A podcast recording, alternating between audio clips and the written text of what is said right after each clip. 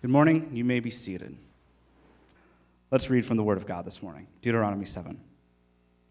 When the Lord your God brings you into the land you are entering in order to take possession of it, and he clears away many nations before you the Hittites, the Girgashites, the Amorites, the Canaanites, the Perizzites, the Hivites, and the Jebusites. They don't let you graduate from seminary unless you can pronounce all the names in Deuteronomy, by the way. That's not true. Seven nations more numerous and mightier than yourselves. And when the Lord your God gives them over to you and you defeat them, then you must devote them to complete destruction. You shall make no covenant with them and show no mercy to them.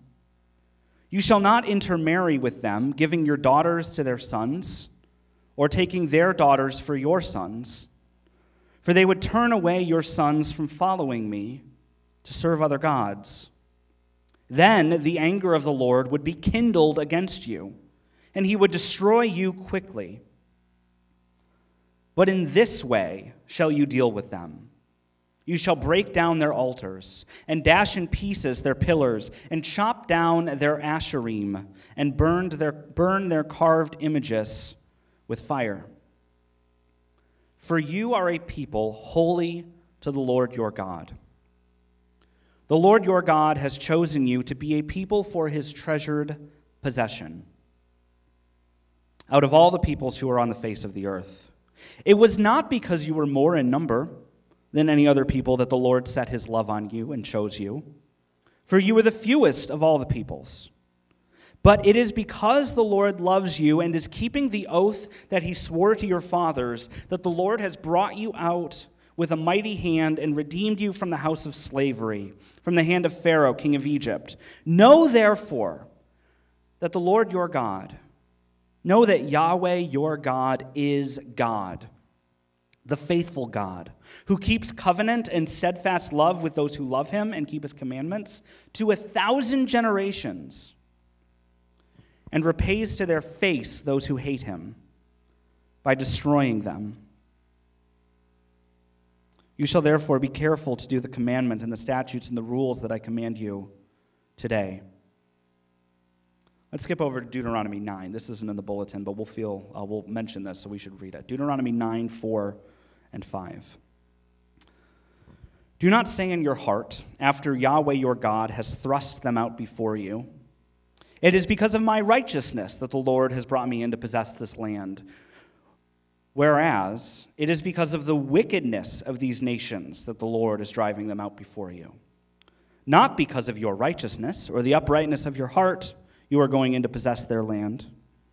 But because of the wickedness of these nations, the Lord your God is driving them out from before you, and that he may confirm the word that the Lord swore to your fathers to Abraham, to Isaac, and to Jacob. Will you pray with me one more time? God Almighty, as, as I preach your words this morning, Lord, as I deal with some topics that are difficult to deal with, God, I pray that you would be with me. Lord, I pray that the words that I say this morning would be your words. Lord, I pray that if I say anything that I'm not supposed to, or that aren't your words in some way, I pray that you would, Lord, erase them from the minds of these people this morning. And I pray that if I miss something, Lord, if I if I don't say for whatever reason something that you intended me to say, I, I hold back from it. I shy away from it. Lord, I pray that you would impress that point on the hearts of these people anyway. Lord, I pray that you would use your word this morning to convict us, to encourage us, to bring us closer to you, both individually and as a body of believers, as a church this morning, oh God. In Christ's name we pray these things. Amen.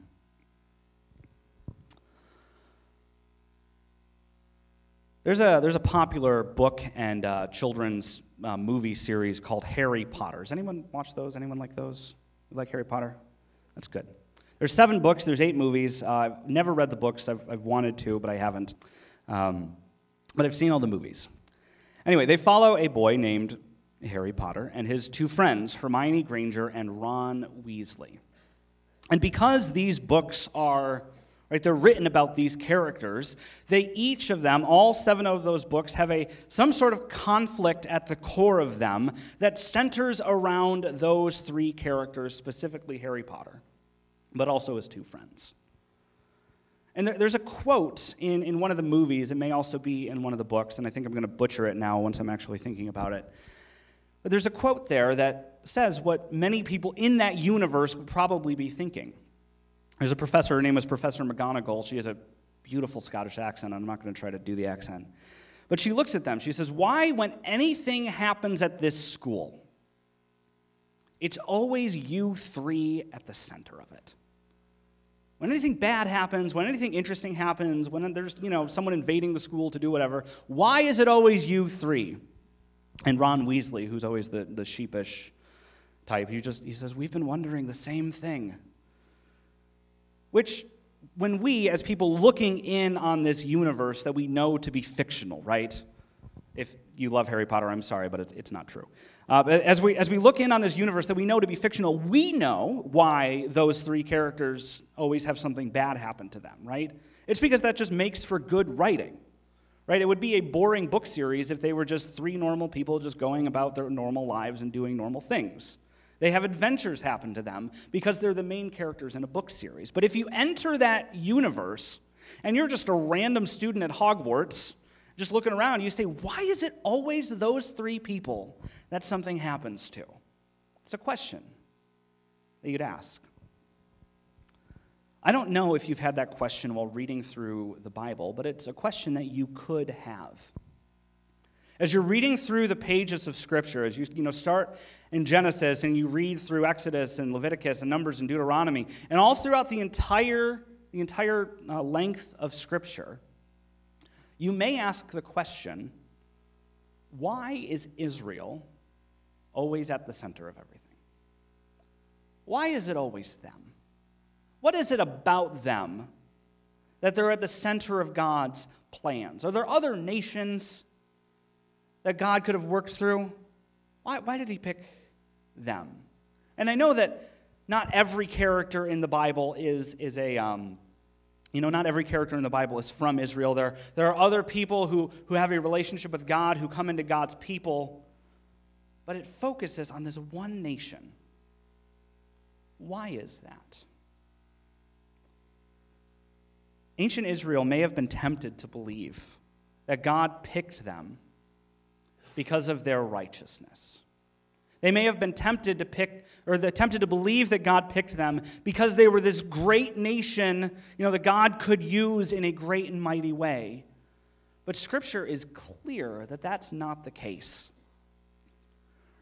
Right? As we, as uh, you know, mortal, finite people, think about how God is you know, choosing these nations to work through. We can picture God, you know, above maybe a table with all of these nations spread out in front of him. That's not how it works, but, you know, if it helps us to think that way, then let's think about it that way. All of these nations, and God sees all of the nations of the world and of all times spread out before him, and he looks at them, right? He sees ancient Assyria, a great nation, absolutely, but a mean nation, a nation known for their ferocity in battle, who's known for torturing their prisoners, who's known for their cruelty. He looks at maybe the Inuit, sometimes we call them the Eskimos, living peaceably by themselves and in the northern parts of this world, never, never a great power. He looks at them. He looks at nations that we haven't even heard of yet, empires in the centuries to come. He looks at them. And as he's considering who he will choose, does he pick a righteous nation? No, because we know that no nation is righteous. They have all gone out of the way. Does he pick a great nation? Right? He could have looked at ancient Rome or the modern day United States and say, man, if I picked them, I could really do some great things with them. But who did he pick? He picked a small nation. He picked a nation that was in slavery in Egypt. Were they the only nation that were enslaved? No. Other nations have been in bondage to other nations. But he looks at this nation, This small nation, this nation that he knows is stubborn. and He says, I'm going to pick you. And I'm going to work with you and in you throughout human history to accomplish my purposes in this world. If we go back and we remember what we've talked about in previous weeks, we know that at the very beginning of this story, the story of the Bible, Adam and Eve sinned, right? They, they rejected God's command for their lives, they did it their own way. And because of that, the Bible says God cursed the ground. This land that Adam and Eve were living in, this special place where they could go and have a relationship with God, that became cursed and they got driven from it. But God came to Abraham a few chapters later and he said, Abraham, I'm going to bless you. Bless is the opposite of curse. I'm going to undo what I did to Adam and Eve. I'm going to make of you a great nation, not just, you know, so they could be great, but I'm going to bless them. I'm going to use that great nation that comes from you to be a blessing to the entire world, and I'm going to bring them back to a land that I've prepared for them. God is promising to Abraham that he's going to undo what happened when Adam and Eve sinned. They're going to come back and possess this land and become a blessing there. And so God, God goes down to Egypt when they're, when they're enslaved and he brings them out, right? He redeems them. He spares no expense in bringing them out of Egypt. He flexes his strong right arm in going down and bringing them out. And he brings them out to the wilderness, to a mountain, where he begins a relationship with them, a covenant with them, if you will. And he says, I am Yahweh your God. I brought you out of the land of Egypt. Because of these things, walk before me and keep these commandments. See, God picked Israel before Israel could do anything for God. It was purely by his grace and by his goodwill quick nerdy note. This isn't necessarily all that central to the, to the message of uh, the message this morning but deuteronomy 7 there, there's, a, there's a, a thing in hebrew um, writing hebrew poetry where the main point comes in the middle of a section right? When we when i was when i learned how to write a paper in high school i was taught you know you sum it up at the at the front of it right? You have your thesis statement and your introductory paragraph, and then you have your argument. You get to the end and you, you conclude it at the end. So if I'm reading a paper that's really long and I don't want to read the entire thing, I can just read the first little bit and the last little bit, and I can get the main flow of the argument. In Hebrew writing, a lot of the time, that's inverted. So when we read a, a section like Deuteronomy 7, the main point doesn't necessarily come at the beginning and at the end. That's kind of sort of a, a, third point or a second point. So we have in Deuteronomy 7, the, the chapter begins and ends in the same way. It talks about the nations being driven out. And then once you get a little bit closer to the center, it gives you the reason those nations are being driven out is because Israel is a holy possession. And then once you get to the very middle of the chapter, you see the reason for the whole thing. Verse number seven it was not because you were more in number than any other people that the Lord set his love on you and chose you, for you were the fewest of all the people.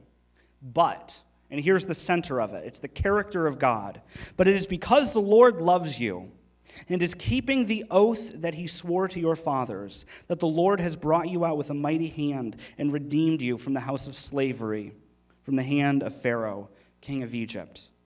Why does God love them, according to that passage? It's because God loves them. That's the reason that's given, given there. God loves them because He loved them. It's just because He picked them. Not because they were better than anyone else, not because they were this great military might. He just said, I'm going to choose you, and I'm going to work through you.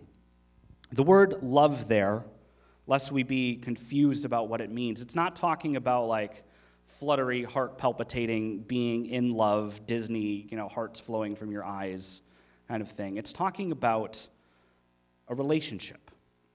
Right? When we think about marriage, sometimes we can think that the grounds for a marriage is being in love with somebody. right? So I have feelings in my heart for this person. I have an affection for them. So I'm going to get married to them. And once that affection is gone, if there's no longer a, you know, if my heart doesn't beat faster every time I see them, then I'm going to go find someone else who makes me feel that way. But that's not what love is. Right? We, we call it, we call the affection, the heart, you know, the, the Disney heart eyes thing, we call that love. But love in a marriage is a deep allegiance to the other person. Right? You marry someone because you're in love with them, but you stay married to them because you've made a choice to be with them. So even when you don't love the other person, you stay with them still and you still serve them because you, you love them. You are still loyal to the relationship that you have. That's the idea behind the word love here when it says God loved Israel. There's a relationship with there. The Bible word for that is a covenant. God has a relationship with Israel. He has chosen to enter into a relationship with Israel. He's chosen to love them. And we'll talk about this more in coming weeks, but He has called Israel to love Him back. The reason he has a relationship with them is simply because he chose them. He loves them because he loves them. There, there's an opposite side of this coin, though, one that may be a little bit uncomfortable, and I think that we need to spend time talking about it. And that happens, we find that in the beginning of this chapter. When Yahweh, your God, brings you into the land that you are entering to take possession of it and clears away many nations before you. When the Lord God gives them over to you and you defeat them, then you must devote them to complete destruction. If that makes you uncomfortable, that's okay. If you read that and you say, man, that's, that's a little much for me, that's okay. It's okay to feel that way. But we know that if, if Israel is going to be a holy nation, God's treasured possession, this people that he loves, that he has set his affections on, if they're going to be that people and they're going to come into this land and they're going to make this land holy,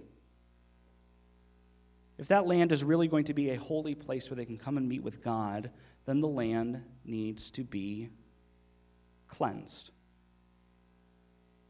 I paused before I said that word because that, that can be a loaded term, but it needs to be, it needs to be, there's not a better word than cleansed, is there?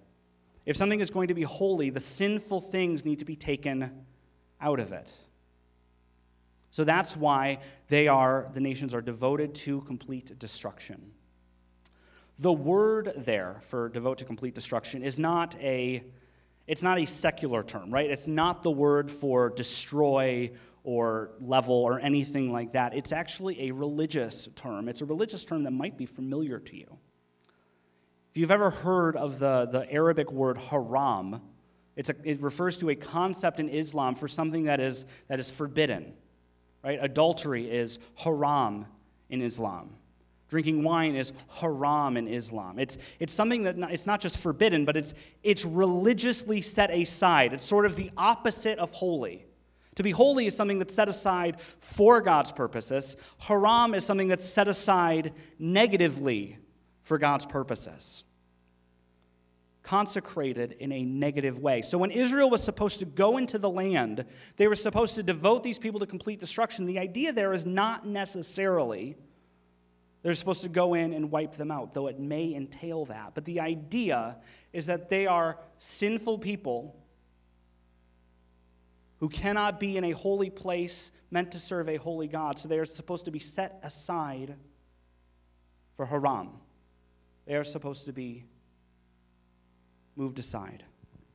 There is some debate among scholars about what that word means. Some people will say that it's talking about genocide there. Some people will say that it's talking about going in and destroying everyone and everything. Others will say, and I lean towards this camp, but I'm not sure. Others will say that it's not necessarily talking about genocide. It's talking about just saying, hey, they are, they are an unholy people, so we're not going to make any alliances with them. We're not going to take any of their stuff. We're just going to set them aside. They're going to be unholy people. When we go in, we're going to break down all of their altars, and we're going to say they are, they are haram. They are, they are set aside. But wherever you fall on that, it is important to remember that Israel, when they are going in, they are not going in because of their own righteousness, as we read in Deuteronomy 9. They are going in because of the wickedness of other nations. Israel, however they are functioning here, they are functioning as the instrument of God's wrath on sinners. God is a holy God. It is his prerogative to execute judgment on sinners. Israel is not here functioning as they're not just functioning as a nation that's going to go in and just kick people out for their own for their own enjoyment, right? We cannot use this chapter, we cannot use these verses to try to excuse, right, our maybe America's uh, actions as we went into um, as we went into the new world and maybe brushed aside some Indians. We can't we can't say, well, Israel did it when they went into the promised land. No, no, no. That's that doesn't make it okay. Israel here is functioning as the instrument of God's judgment it's because of the wickedness of the nations. There's a tension here. On the one hand, Israel's going in because God has chosen them. And he's, he's removing, he's setting aside the nations is so that Israel can be in this holy place. But on the other hand, verse number 10, verse number 9, know therefore that the Lord your God is God the faithful God who keeps covenant and steadfast love. Remember those words, remember what they mean. Who keeps covenant and steadfast love with those who love him and keep his commandments to a thousand generations. Right? It's not like they, you know, count off a thousand generations and then it stops. It means God, God overflows in love. God is quick to forgive those who repent and repays to their face those who hate him by destroying them. He will not be slack with the one who hates him. He will repay him to his face. I think there's two other places in Scripture we need to go in order to, in order to make sense of this a little bit more. The first one is back in Genesis chapter 15. When God first has that relationship with Abraham, right? When he first calls Abraham and says, Hey, I'm going to make of you a great nation, right? Which we later find out is the nation of Israel way back, hundreds of years before this, God goes to Abraham and says, I'm going to make of you a great nation, but they're not going to possess the land yet. The reason? Because the iniquity, the sin of the Canaanites isn't yet full. The sin of the Canaanites isn't yet full. It's for that reason that Israel had to go down into the land of Egypt. It's for that reason that Israel had to wait to possess the land. Because if they had gone in too early, they would have done so unjustly and earned the wrath of God on themselves.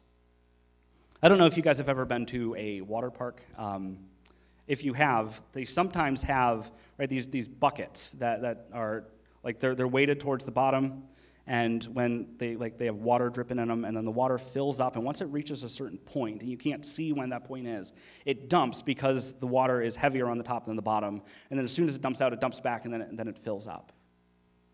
That's what I picture when I think of a cup that the Canaanites are filling up with sin.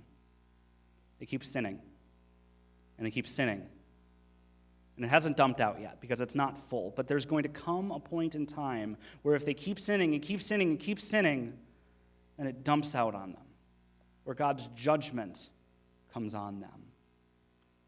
We know that God is quick to forgive. We think of the story of Jonah. If you don't remember the story of Jonah, God calls a prophet to a sinful land, the land of Nineveh.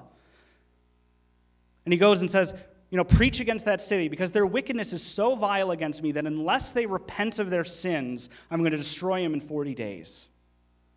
And it's this whole other story about, you know, xenophobia and how Jonah doesn't want God to forgive his enemies. But when Jonah actually gets there, he preaches, it's just like, it's just a few words in Hebrew. He just says, in 40 days, Nineveh is going to be overthrown. And then everyone just repents. Everyone like puts on sackcloth and ashes. The, like the text says, the Bible says that they all put sackcloth and ashes on their animals. They just went all out repenting. They said, Forget this. We are, we are sorry for our sin. We are going to turn to God because He alone can forgive us. And what did God do? He forgave them. Right? He was on the verge of bringing destruction on them. He was right there. Their sin was just about full. But when they turned to God, He unleashed His blessing on them because He is a God who is quick to forgive, but slow to anger. I heard, I heard the phrase this week that there is, a, there is a stiff lock on God's anger. You have to do some work to get it open. But God's grace and God's love are on a hair trigger. God is quick to be gracious. We do not know if God sent a Jonah to the Canaanites. We do know, actually, that there was, there was a priest of the Most High God named Melchizedek who was in the land who was, you know, ministering in some way. We don't know if God sent other prophets. We don't know what kind of messengers God sent to the land. But God waited. Not one century, not two, not three, not four. God waited 400 years before He said, Oh, their sin is full. I'm going to bring in my holy people whom I have chosen, whom I have chosen to bless. They're going to come into the land and they're going to experience the blessings. And I'm going to remove this other land, uh, th- these other nations from the land. If that still makes you uncomfortable, I would encourage you to remember in Scripture that a few hundred years after Israel was in the land. God did not excuse their sin because God had chosen them. But their sin also became full before God. God sent the nations of Assyria and Babylon in to, to remove them from the land because their sin had grown so great before God. But again, he waited hundreds of years. And if they had repented, then they could have avoided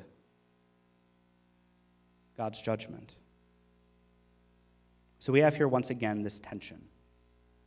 God loves Israel because God loves Israel.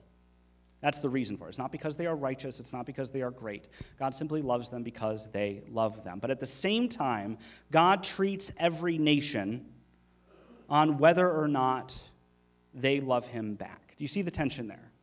Is Israel blessed because God loves them?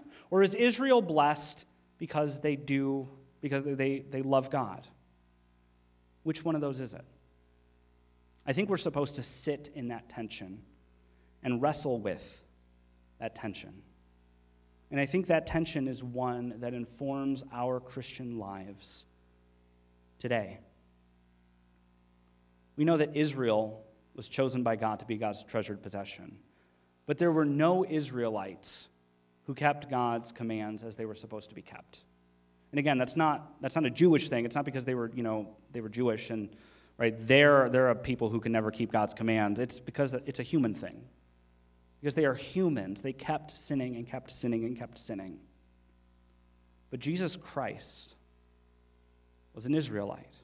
He was a descendant of Abraham, and he kept God's law as it was intended to be kept. He was the one who loved God truly and perfectly. He did all of the things that Abraham couldn't do, that Moses couldn't do, that King David couldn't do. He did all of those things. And so, because of that, he fulfilled God's purposes for the nation of Israel.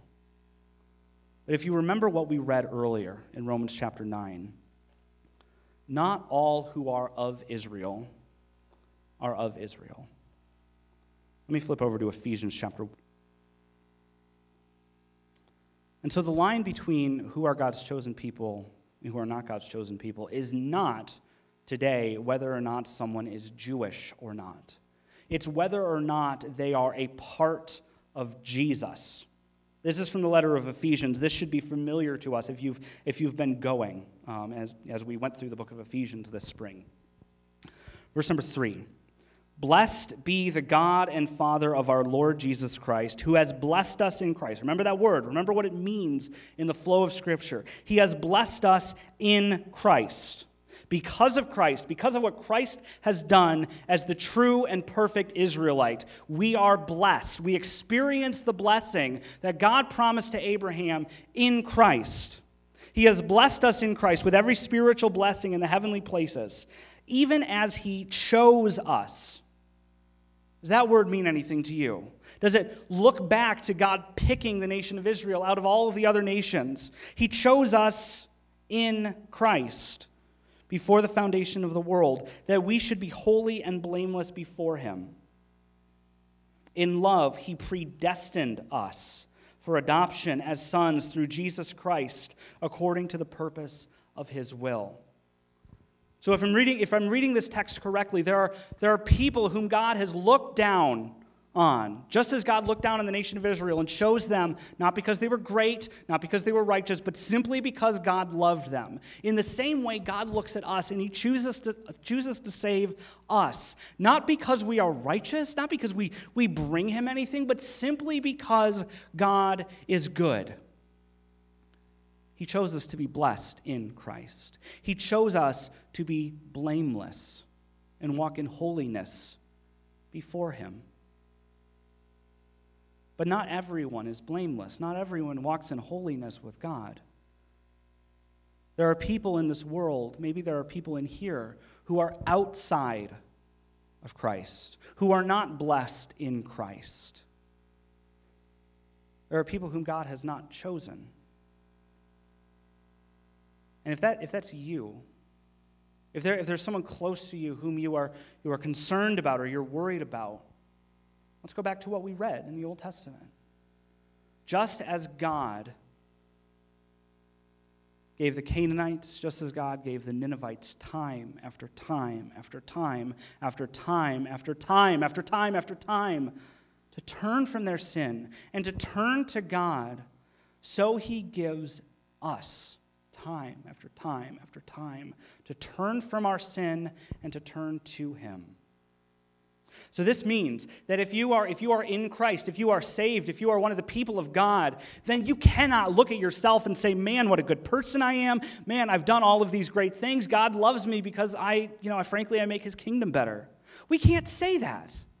Because that's not why God chose me. He just chose me because he loved me, loves me. But if when we get to the final day, we cannot say, God, you're pouring out your judgment on me because you just didn't love me when in reality that God gives grace and patiently waits for people to repent and calls them to repent and calls them to repent and calls them to repent. It may be that the day comes for you where if you harden your hearts, and you refuse to repent of your sin. You say, No, I think this is okay, actually. I think I can continue to walk in my selfishness or my pride or my arrogance. I can continue to do it. I don't need God. I don't need the whole religion thing. I'm just going to keep walking in my own way. Even though God gives you chance after chance after chance to repent, there will come a day where you become haram, where you become devoted to destruction where God pours out his wrath on you, not because he didn't give you a chance, but because when he gave you a chance, you hardened your heart. So I ask you all today consider where you are. If you are a Christian, rejoice in the fact that God chose you, not because you did anything right, not because you brought anything to the table, but God simply chose you because he chose you. And if you're not a Christian, if you're not following God, know that God is not rejecting you because of Him. He's rejecting you because you keep hardening your hearts. And He will be gracious with you if you repent. So I encourage you come to Christ. Come fall at the feet of the cross. Come acknowledge that Jesus Christ, in his death, took your sin, took your punishment, took all of the wrath of God in him, bore, his, bore our iniquity in his own body so that we could be saved. Come fall on your knees and acknowledge that God accepts you not because of anything that you do, He accepts you because of Christ. Mercy there is great, grace flows freely. Come to God while you still can and rejoice that he will take you not because of anything that you have done, but simply because God has chosen to love you. Will you pray with me?